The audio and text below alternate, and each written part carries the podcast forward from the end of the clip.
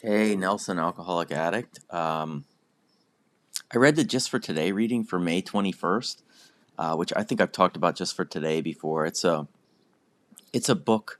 Uh, it's a very good 12 step literature book. Uh, has daily readings, and um, if you identify as an addict, or even if you don't, I just find it very helpful. You can sign up and get it emailed to you every day, and that's what I did. Um, the May 21st reading, it talks about the importance of meetings and I often wonder, like, what is it about meetings? Why do they help me so much? And it made me think of the slogan, meeting makers make it. Um, I've heard that many, many years now. Meeting makers make it. And uh, I have found it to be true. It's at least true for me. I know that.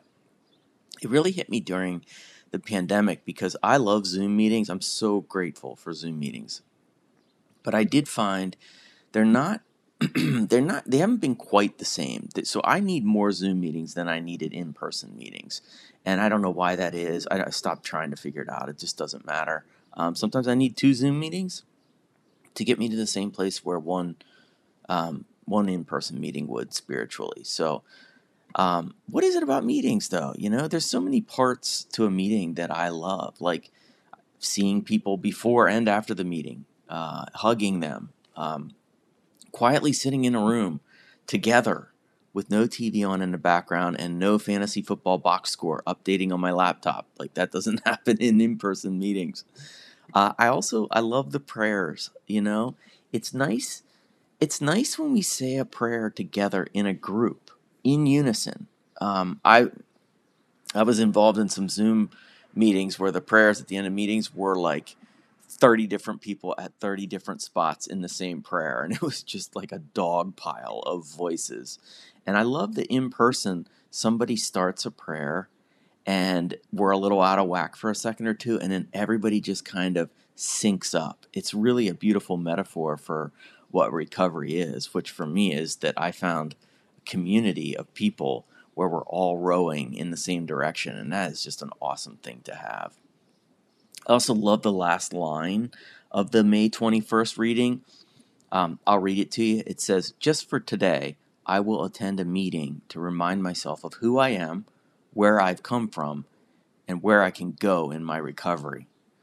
So I love that whole line. You know, the idea of uh, reminding myself who I am and where I've come from. I mean, you guys know me, and I know you, even if we've never met before. Uh, but I especially appreciate that last part where I can go in my recovery.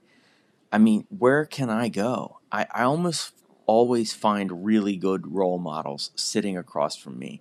And that's that's really what meetings ultimately do for me. You guys are my people. Uh, there's just so many human beings I have met along the way that I have nothing in common with other than alcoholism and a passion for recovery. And that's that's a big deal our literature emphasizes in quite a few places that sobriety is about the exact nature of our disease, not the exact details. Doesn't matter if you're a 82 year old guy or a 25 year old single mom. Um, you know, we have a lot in common, and it's a beautiful thing. It really it doesn't matter what you do for a living, where you were born, how much money you make. Like, do you want to stay sober together? And cool, man. Let's do it. We're on the same team.